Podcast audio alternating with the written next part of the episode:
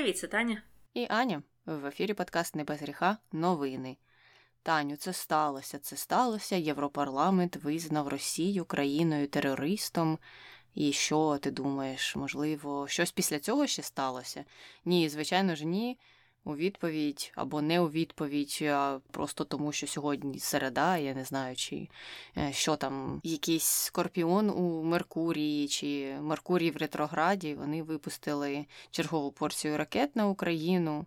Добре, що велику частину з них збили, але звичайно ж погано, що деякі з них долетіли, і люди тепер сиділи цілий день без світла, води, зв'язку і всього такого іншого. Ну і найгірше це те, що звичайно ж були загиблі люди, і було втрачено багато життів і сьогодні. Тому ці голосування це, мабуть, якийсь рух вперед, але. Якщо він практично мало що змінює, ну особливо в плані зброї там чи швидкості її поставок, то це, звичайно ж, ну не так уже оптимістично сприймається. Хоча варто визнати, що ми давно просили, щоб це зробили, це зробили. Тому, мабуть, і на цьому дякуємо. Чекаємо тепер такої ж реакції від штатів. Хоча, ну, побачимо, там влада трошки змінилася у палаті представників, тому невідомо, що вони там будуть вирішувати.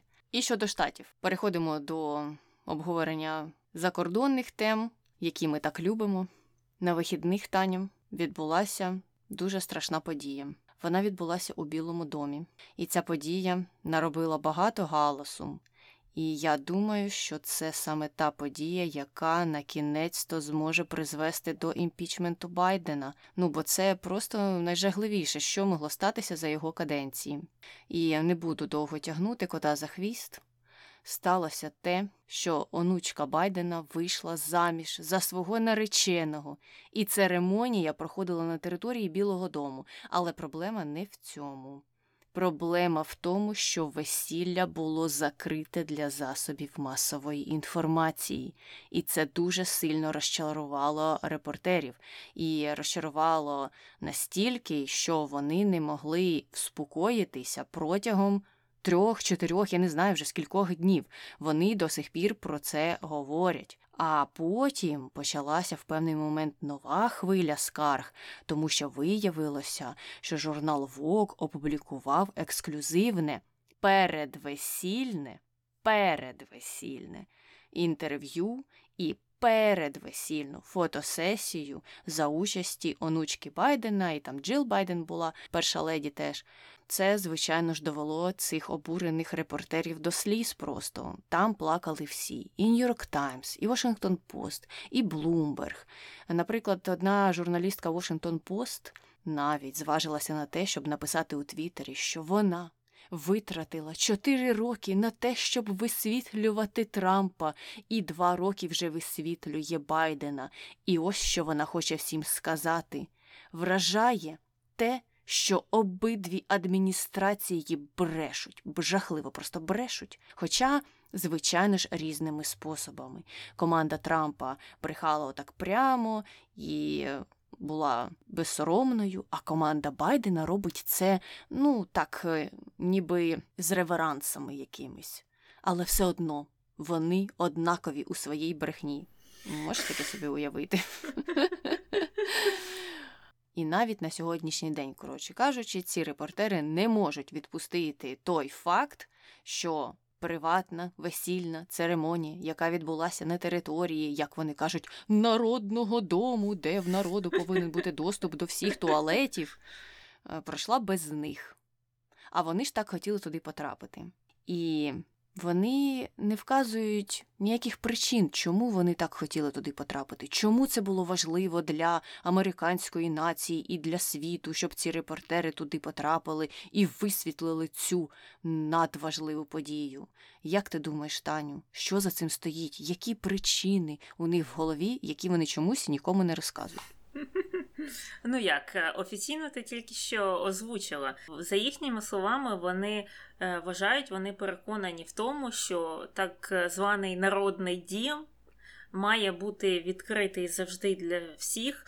А головним чином для цієї асоціації репортерів Білого Дому, тому що ну вони ж там акредитовані, і тут для довідки, як воно працює в Сполучених Штатах, е, там у кожної е, державної установи є свій пул акредитованих журналістів, які висвітлюють саме діяльність цієї установи. Тобто є журналісти, які висвітлюють Білий Дім, є журналісти, які висвітлюють е, Конгрес, є журналісти, які висвітлюють е, Верховний суд. Е, і у них у кожного є свої асоціації, така своя тусовка. І якщо подивитися на прес-конференції в Білому домі, то там, в принципі, завжди сидить одна і та ж група людей, тому що ну таке маленьке коло журналістів е, має туди доступ. І от е, вони вважають, що так як вони. Акредитовані, і так як вони висвітлюють постійну діяльність Білого Дому, то це просто ну, якийсь верх е, несправедливості, що це зазіхання, там, як завжди, на свободу слова, е, зазіхання на все, що можна, на будь-які там американські традиції. Вони ще там робили відсилки до того, що а, е, у Білому домі раніше проходили весілля. І всі ці церемонії вони висвітлювалися журналістами. І от прийшла адміністрація Байдена, така жахлива, жахлива, і вона. Перервала цю традицію, яка дуже важлива для Білого Дому і дуже там важлива для того, щоб її висвітлили, і щоб це залишилося в історичних якихось там записах.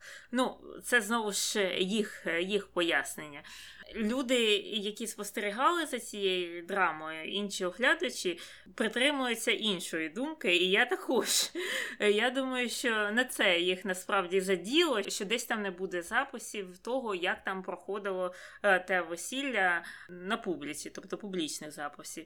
Я думаю, що вони всі образилися через те, що це клікбейтна подія. І е, оці от там фотографії весільні, всі дуже люблять дивитися, і е, всі побігли на їх видання, чи то York Times, чи Washington Post, чи інші, щоб е, переглянути, що там нафотографували, що там вони побачили. А тут так сталося, що двері їм туди закрили, і їм не вдалося фактично похай пожерити, а їхнім виданням отримати гроші за весь цей хайп навколо цього, тому що ну саме такі статті такого плану приводять багато трафіку на їх вебсайти, а більше трафіку це більше грошей від реклами і всього іншого, і також більше підписок, мабуть, на ті статті. І другий момент. Це вже інша частина людей також вказувала на те, що це ж весілля було онучки Байдена і дочки його сина Хантера Байдена. Е, який є, ну, як відомо, досить такою скандальною особистістю. У нього ж там проблеми були із наркотиками, і ось цей скандал навколо того, що він працював там в наглядовій раді якоїсь української компанії, і там що з його лептопом щось не так. Ну, багато-багато е, історій таких е, мутних крутиться на нього. Більшість з них конспірологічні або напівконспірологічні, але тим не менш. Так от, багато хто вважає, що вони хотіли потрапити на це весілля не для того, щоб пофотографувати Наомі Байден, а для того, щоб е, почіплятися до її батька.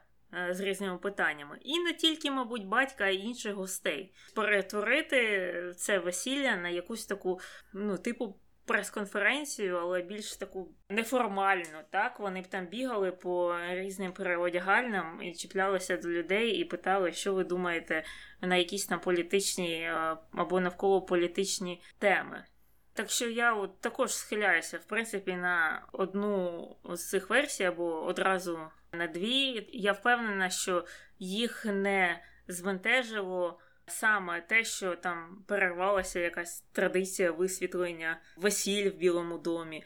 І я навіть не думаю, що їх так засмутила та історія з Богом, до речі, про яку вони брешуть. Уже тисячу раз Білий дім, його представники, прес-секретар е, сказали, що видання Вог воно не було присутнє там в день весілля. Там взагалі не були присутні жодні з журналістів. Вог прийшов туди у четвер, зробив фотографії і пішов. Весілля було в суботу. там нікого журналістів не було. В тому числі не було жодного журналістів е, з цієї асоціації репортерів Білого Дому. А асоціація репортерів Білого Дому, в свою чергу, цю всю історію перекручує. Вони кажуть, що ні. Той факт, що в четвер Хвох впустили сфотографувати Наомі, це означає, що доступ все ж таки у них був, і вони отримали якийсь ексклюзив, а нас, мов, осторонь залишили, а ми ж такі віддані висвітлювачі всього, що відбувається в Білому домі, і тому ми ображені. І коли Білий Дім розказує про те, що Вог був тільки в четвер. Це вони, типу, виправдовуються, і це вони, мов так, з'їжджають. А насправді вони просто нас злили, і ми дуже злі і незадоволені, і як так можна. І вже скільки днів вони про це плачуть. Якщо весілля було в суботу, а сьогодні середа, то вже добрі чотири дні вони не можуть, не можуть заспокоїтися. Через те, що їм не дали потрапити на приватну весільну церемонію. І чого це цікаво? Це цікаво тим, що це ж сталося е, десь через тиждень після того, як ми з тобою обговорювали тему з недопуском українських журналістів до новозвільненого Херсону одразу. І там наші журналісти також підняли велику бучу, і як так, а ми там маємо бути, і бігти там поперед військовому. Нам вже так потрібен також ексклюзив, але от всі там такі погані заборонили нам, тому що і там, після тому, що йде. 50 конспірологічних теорій, які ці журналісти придумали. І тут от, ну, якась схожа історія, чесне слово. Тобі не здається, що журналісти трохи зажрались? У цьому випадку або у цих двох. Так, здається. Тому що у випадку з Херсоном ми вже обговорили, чому, кому цікаво послухати наш минулий новинний випуск, е, тому що там є закон чіткий, який проговорює те, як мають діяти журналісти. Хтось поліз поперед батька в пекло і вирішив, що він самий крутий, і вирішив, що він е, єдиний, хто має оце унікальне право відзняти першим репортаж. Чомусь. Чомусь він кращий за інших, незважаючи на всі закони, які написані. Якщо закон є, то ну, треба його дотримуватися і не думати, що ти кращий за інших. А всі сиділи тим часом і чекали, і намагалися грати за правилами, поки інші чомусь кудись полізли через кущі. В цьому випадку, і я розумію, що цей випадок набагато більш дріб'язковий або здається таким з України, мабуть, е, ніж е, ситуація з Херсоном, ну і взагалі все, що в Україні відбувається. Але він тим і. З одного боку дотепний, а з іншого боку, і трагічний, що з ним носяться дійсно як з писаною торбою, як із новиною ну нібито у Білому домі відбулася якась величезна зрада. Не знаю, Байден пішов на таємні переговори з Путіним чи з Сі Цзіньпінем. Ну, тобто. Щось таке зробив і підставив Америку. От ну до такого роздули цю новину. Його порівнюють із тим, що робив Трамп, коли він накликав біду на капітолій, наприклад. Оце весілля порівнюють з тим. Ну, серйозно, і в людей не тіпається око, нічого не робиться їм. І оця ж асоціація журналістів американських зібралася, і крім того, що вони там скаржились, вони ж натякали на те, що це обмеження свободи слова. Ну, тобто, все. США перетворюється на тоталітарну країну, тому що їх не допустили до весілля приватного, їх просто не хотіли там бачити. От Мені ще це не зрозуміло, знаєш, вам в лице кажуть: вибачте, у нас приватна весільна церемонія. Ми не хочемо вас бачити. Нема закону, незважаючи на те, що там Білий дім вважається народним домом. Немає закону про те, що у журналістів має бути доступ до кожної кімнати. І до кожного, як я вже сказала, туалету чи перевдягальні, чи вони можуть, можливо, вранці увірватися в спальню Джо Байдена і щось у нього розпитувати. Ні, немає таких норм. Ось тут цього немає, на відміну від херсонської ситуації. Тому, якщо люди вирішили, що ця церемонія буде приватна і вас там бачити не хочуть, ну, то ви маєте поважати це бажання. Якби мене хтось не запросив на весілля, ну чого б я туди перлася? Чого? І що я такого ексклюзивного там хочу дізнатися?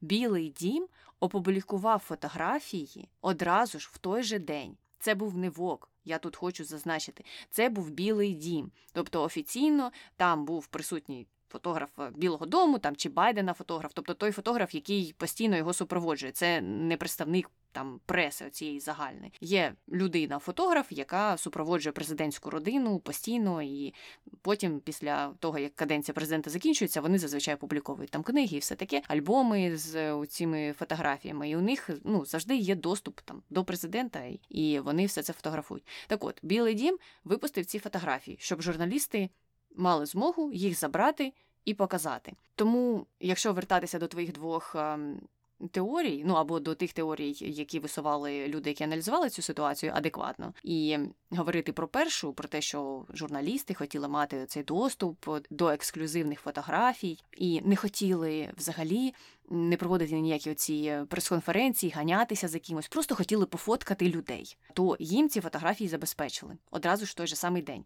Вони могли їх взяти, передрукувати у себе і написати статтю про те, що пройшло весілля. Тому я більше схиляюся до другої теорії, але я погоджуюся, що це може бути мікс. Е, хоча звертаю більшу увагу на другу теорію і думаю, що вони, можливо, під приводом того, що ну, ми тільки фотографії зробимо, хотіли туди пробратися, а потім ганятися за людьми і діставати їх своїми тупими питаннями і конспірологіями, як вони це люблять робити. Ну і знову ж таки, тоді зрозуміло, чого їх там не хотіли бачити. Якщо ви порівнюєте в кінці кінців Білий дім Байдена з Білим домом Трампа в останні дні або там місяць його правління, ну то вибачте, зрозуміло, що вас не хочуть бачити на таких заходах. Тому що ви їх зіпсуєте елементарно. Так, але от такі історії вони трапляються зараз е, всюди, і я просто рекомендую всім журналістам частіше пити якийсь заспокійливий чай чи приймати якісь заспокійливі таблетки, перечекати, Е, певний час перед тим, як бігти в Твіттер чи Фейсбук, як це роблять наші журналісти, і кричати е, зрада на рівному місці, тільки через те, що ти не можеш е, якось впоратися зі своїми емоціями негативними. А ми будемо переходити до наступної теми, і вона вже стосується Польщі.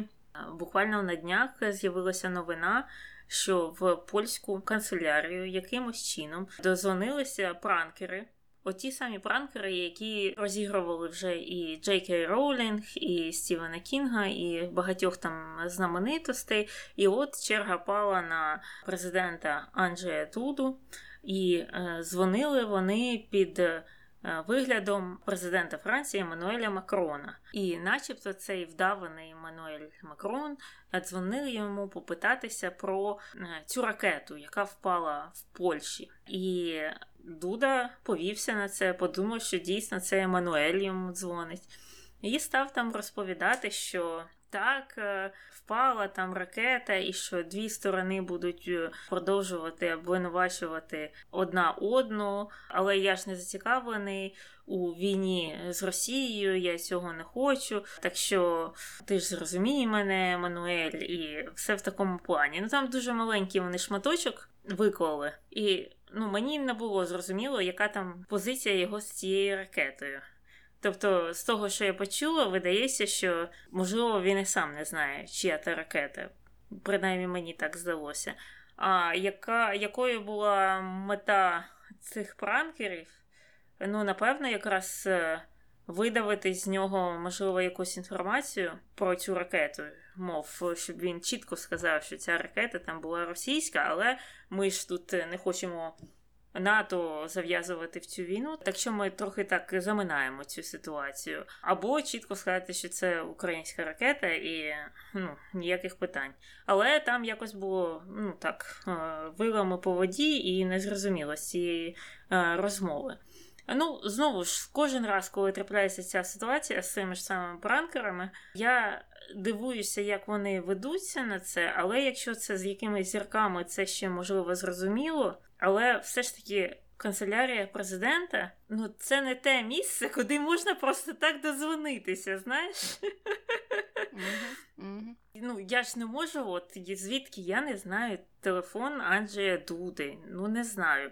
І я от не уявляю собі, як туди можна ну, пробратися. Це ж ти ж, по-перше, не напряму йому дзвониш. Там спочатку зідзвонюються там представники, вони назначають е, час там і дату цієї розмови, а потім вже один одному дзвонять лідери країн. Тобто там багато етапів, і я от просто не розумію, як ці пранкери пройшли всі ці етапи, і і все ж таки їм вдалося з ним поговорити. От що мені не зрозуміло. Але е, канцелярія, до речі, вона одразу визнала, що була така розмова, і що дійсно в цьому аудіофайлі, який всюди публікували, це голос Анджея Дуди, і вони розслідують цю ситуацію.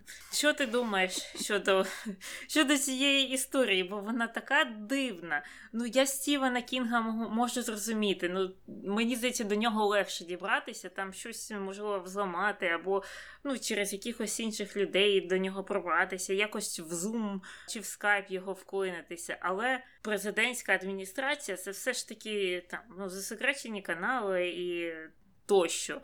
Ти можеш мені пояснити, як взагалі це все відбувається? Я можу тільки якісь конспірології або спекуляції тут розводити.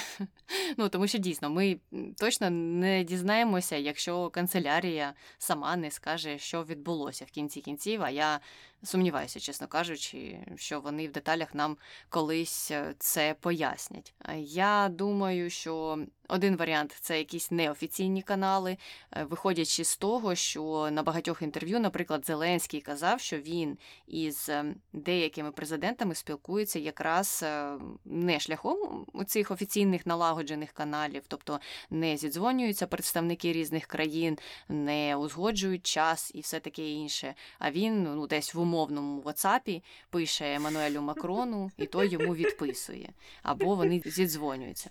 Ну тобто може бути один такий варіант, але. Із цього витікаємо, що треба ж якось дістати цей номер, ці дані контактні.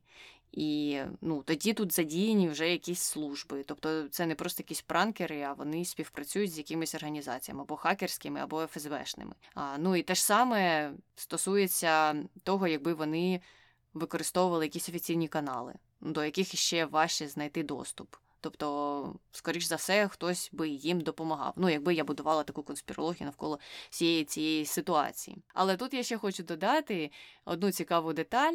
Е, що ну, пранкери пранкерами, там зрозуміло, можна сказати, що інформація вирвана з контексту. Хоча, як знову ти казала, польська сторона визнала, що так, е, ця розмова мала місце бути, і вони розслідують це все. Але ще був не пранкер, який е, недавно дав інтерв'ю. Ну, хоча він трохи пранкер, але все ж таки посада в нього більш серйозна була, ніж у цих двох людей із Росії. А так от, Борис Джонсон недавно давав інтерв'ю і розповідав про те, як там в перші дні хто реагував на інвазію російську в Україну, і казав, що були такі слабкі люди на арені, звичайно ж, не Британія за його головування. А от, е, наприклад, Франція вичікувала. Е, дуже довго і ну, не могла там визначитися. Німеччина хотіла продовжувати бізнес, е, як е, і було до цього. Тобто вони хотіли пожертвувати Україною і далі продовжувати працювати з Росією. Вони вважали, що ну Україна, мабуть, е, зникне, але ми зате не втратимо нашого цінного партнера у вигляді Росії. І те ж саме стосувалося Італії. Вони також ну так опиралися довго підтримці України, тому що дуже сильно залежали від енергоресурсів Росії за словами знову ж таки Бориса Джонсона. Ось таку оцінку він давав тим подіям. Тому ну тут вже цікавіше трошки, тому що, ну знаєш, е, на рахунок пранкерів там відповіді можна і не давати, просто сказати, ну, якісь два е, незрозумілих чуваки мене подзвонили. А тут вже ж говорить особа, яка займала офіційну посаду нещодавно. І мені цікаво, чи будуть якось реагувати на ці заяви представників усіх цих країн, які Борис Джонсон згадав. Ну тому що їх там висвітлили не в хорошому світлі. Е, так, я також бачила це відео, але я не можу сказати, що воно мене здивувало саме те, що говорив там Борис. Тому що, от, е, наприклад, щодо Німеччини і є ці позиції, що типу, та хай вони з'їдять Україну, а легше легше буде жити. Нам після цього якось легше з ними бізнес робити і співпрацювати. Подібну ж історію не раз розповідав е, міністр наш закордонних справ Кулеба і колишній посол в Німеччині Андрій Мельник, який, до речі, зараз є замом в міністерстві закордонних справ. Його на повищення відправили, можна сказати. Так, обидва вони розповідали, що на другий день після початку інвазії е, вони зв'язувалися з німецьким е, дипломатом, ну з якимось представником з їхнього е, міністерства закордонних справ і просили допомогу, а саме зброю, у вас там є те все, допоможіть нам. А той чоловік йому відповідав, що, типу, ой, ну що ви тут барахкаєтеся ще? У вас уже через 48 годин не буде. Поки до вас доїде там наша зброя то невідомо, хто там вже в Києві буде засідати. От ми почекаємо, а потім будемо вже співпрацювати з ну, фактично з новою владою. А нова влада була б ну, та от російська чи проросійська, там дивлячись, кого вони там поставили.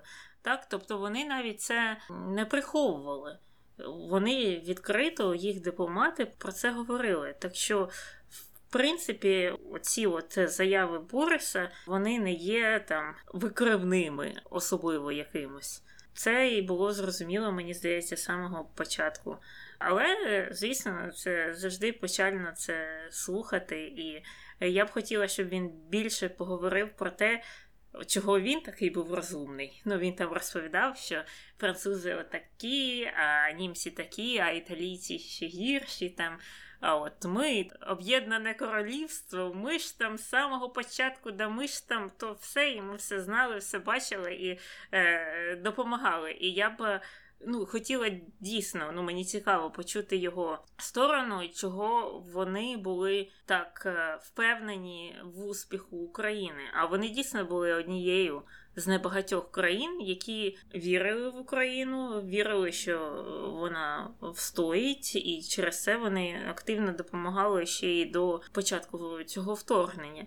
І ну, якщо послухати того ж самого Зеленського, він е, розповідав, що от саме Британія ніколи не ставила під сумнів те, що ну, Україна справиться. І коли там він розповідав про 24 число і як вони там всі прибігли в офіс, то він же дзвонив е, Борису Джонсону першому йому прямо на мобілку вночі, і там щось йому кричав і казав, що. Ми там будемо стояти і все все. І Борис такий, типу, я знаю, там молодці, пришлю вам там, що вам треба. І от до чого я веду, я хочу почути від Бориса, звідки у нього така віра в Україну. От.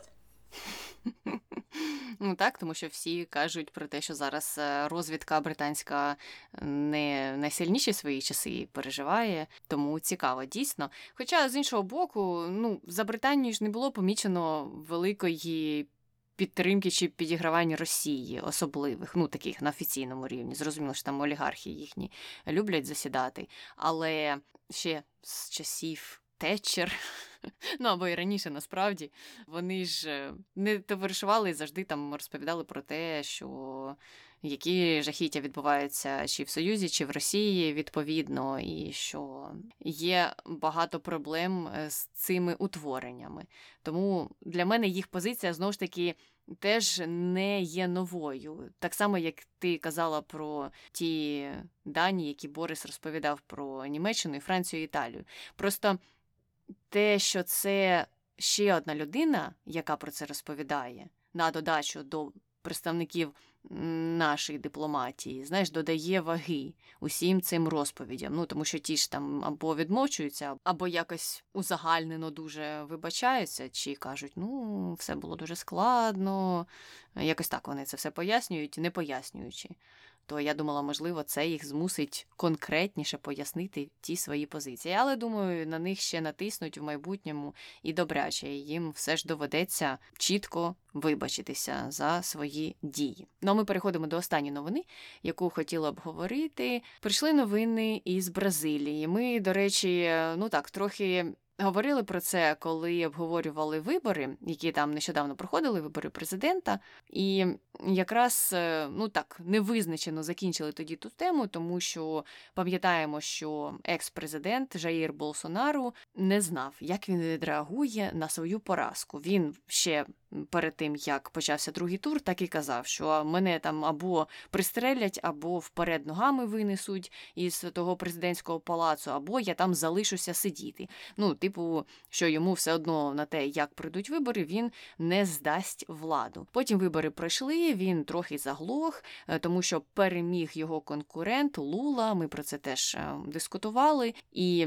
Нібито все заспокоїлося, і нібито він навіть своїм прихильникам сказав розходитися. Але ця історія отримала новий виток, тому що Ось буквально нещодавно з'явилися дані про те, що Болсонару став заперечувати свою поразку на виборах і почав закликати виборчу комісію анулювати голоси. І посилається він, Таню ха-ха-ха, на помилку програмного забезпечення, яка нібито вплинула на результати. Хоча експерти і всі, хто робили оцінку виборам, вже давно сказали, що ні, не було ніяких помилок, які могли б вплинути на результати. Там такого не відбувалося. Ну і це ж е, історія про ці машини для голосувань, які підроблюють дані.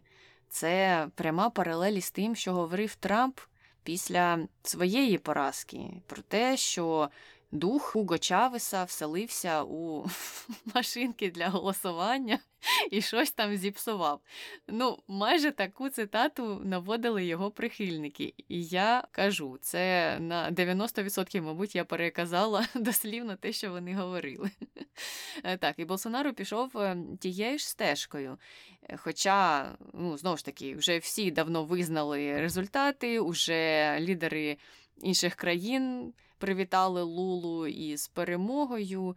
А тепер Болсонару подумав, подумав і вирішив, що ні, він залишається. Або йому хтось зателефонував, можливо, із Маралаго, із Флориди, і сказав, що слухай, ти давай, зберися і не виходь, не здавай так просто цей президентський палац. І почали збиратися протестувальники знов в містах. Вони відмовляються визнавати перемогу Лули, тобто знову активізувався оцей рух. Тут не зрозуміло, що відбуватиметься, тому що не до кінця зрозуміло іще на чий бік стане армія. Ну а вона має велику силу у таких подіях, бо там теж не все так однозначно на даний момент.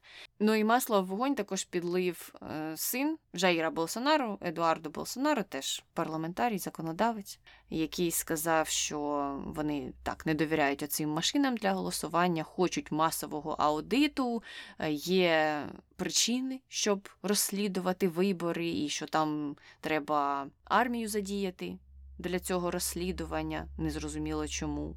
Хоча кумедна деталь, е, яка пов'язана з цією історією, також ем, полягає в тому, що ну, Болсонаро закрився у своєму президентському маєтку, президентській е, резиденції, і віце-президент, коли виступав і пояснював, чому він ізолювався, чому він не виходить до людей, що взагалі відбувається. Сказав, що ні-ні ні, він не заперечує результати виборів, просто у нього якась е, шкірна інфекція на ногах, і він не може вдягнути штани, тому він не може вийти в люди. І я от тепер думаю, Можливо, цей віце-президент став причиною другої цієї хвилі заперечень результатів виборів. Ну тому що він вийшов і отак кинув під автобус Болсонару. А той ну не міг же зізнатися, що він просто не може вдягнути штани і вийти в люди, і почав плести свої конспірології разом зі своїм сином і своїми прихильниками. І в кінці кінців, отака дія віце-президента може призвести до якихось жахливих подій у Бразилії. Хоча сподіваємося, що все закінчиться добре і не буде ніяких е, протестів проти виборів, які вже всі визнали чесними. Я не можу сказати, що я здивована розвитком. Таких подій це взагалі якась глобальна тенденція, що в багатьох країнах і не останніх країнах так е, президенти не хочуть покидати свою посаду. І готові робити все, що завгодно, щоб там залишитися, в тому числі ну, використовувати оці от різні е, обрудні методи, підживлювати своїх е, прихильників, так. Е, схиляти їх до якихось більш агресивних дій. І це мені не подобається, тому що мені здається, раніше таких випадків було менше, ніж зараз. І проблема будь в тому, що США якраз е, дали приклад, так, що так можна, що можна програти вибори, але просто в тупу заявляти, що це було все сфальсифіковане, і насправді я виграв, і там проблеми були із апаратами, із агрегатами, що підраховують голоси і з чим завгодно, і запевнити в цьому своїх прихильників до такої ступені, щоб вони прибігли в урядовий квартал і вибивали вікна в одному з найголовніших е, урядових будівель в країні. І мені здається, якраз ця подія вона подала сигнал багатьом іншим лідерам, які не можуть змиритися з поразкою, тим, хто не вміє програвати. І це печально, тому що мені здається, ну в тій чи іншій мірі багато країн рівняються на Сполучені Штати, і от вони дивляться: ну якщо там у найбільшій демократії, так в світі е, можна таке зробити Україні, де ну вони так е, пишаються своїми там інституціями і чим завгодно, це фактично могло проканати. То чим е, якась там Бразилія гірша, чи Угорщина, наприклад. Там зараз у Угорщини справи не дуже добре йдуть, там їм гроші не дають, так що там можливо буде коливатися влада Орбана трохи, і можливо його там скинуть. Ну, принаймні, є у людей сподівання, але він такий, що його. Мені здається, якраз буде дуже важко скинути з цієї посади. І коли я читала книгу, це по темі, книгу колишньої посолки в Україні Марії Іванович, е, яка у нас була до літа 2019 року послом в Україні, там якраз е, у неї дуже багато було присвячено в книзі тому, що вони дуже сильно переживали, е, що от така от ситуація може статися в Україні, що попередня влада вона ну, фактично відмовиться відпускати владу. І там було дуже багато перемовин з тим урядом, і закликів, і чого тільки не було. І е, ну, вона там, коли вже відбулися ті вибори, вона була дуже дуже рада, тому що говорила, що багато праці було пророблено для того, щоб не допустити такої ситуації в Україні. А чого вони думали, що вона могла статися, тому що вони там ну, бачили певні дзвіночки і ведення надзвичайного стану для того, щоб перенести там вибори, можливо, була ж така історія. І там інших е, менших історій багато було пов'язаних з цим. Я взагалі рекомендую почитати цю книгу, і там просто очі на лоб вилазять, і ти думаєш, боже, це якась ганьба, чесне слово. Як можна було вигнати американського посла з України?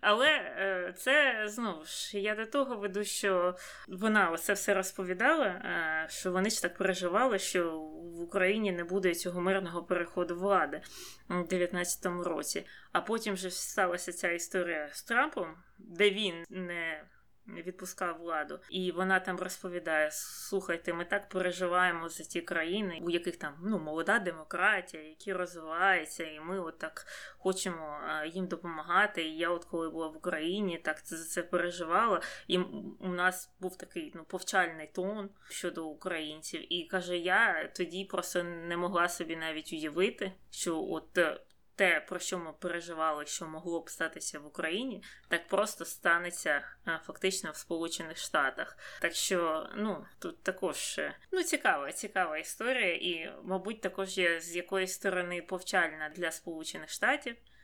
Тому що вони ну часто думають, що вони над ситуацією, і що у них не може там такого чогось е, дивного статися. Це тільки такі проблеми можуть бути от країнах е, перехідного періоду, наприклад. Е, а воно виходить так, що це може статися будь-де фактично. Угу.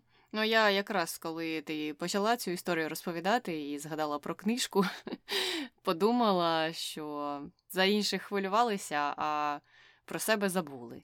І в кінці кінців таке сталося, і сталося це за умови, що активна аудиторія прихильників Трампа складає до 30% людей. Повертаючись до Бразилії, там вибори закінчилися з дуже малим відривом, і різниця у кількості прихильників ну майже 50 на 50. Тобто, якщо людина, яка не хоче покидати свій пост, захоче здійснити якусь заворуху, то потенційно вона має більшу аудиторію, і це небезпечніше якраз у таких країнах. І повертаючись до Угорщини, знову ж таки, там теж. Такі речі ну, можна колихати дуже сильно, тому що все ж у Орбана більше прихильників, ніж у того ж Трампа. Тому що Орбан дуже вміло змінював закони, як йому вигідно, і закручував гайки своїм неприхильникам, опозиціонерам. Тому так, е, будемо дивитися, що далі відбуватиметься у Бразилії. Хочеться сподіватися, що Жаїр Болсонаро впорається з інфекцією, зможе вдягати штани і спокійно покине президентську резиденцію. І тому, думаю, будемо чекати тільки позитивних новин з тієї частини світу. Так, так, дійсно. Ну і на цьому позитивному моменті, я думаю, можемо закінчувати цей випуск. З вами була Таня і Аня. Слава Україні! Героям слава!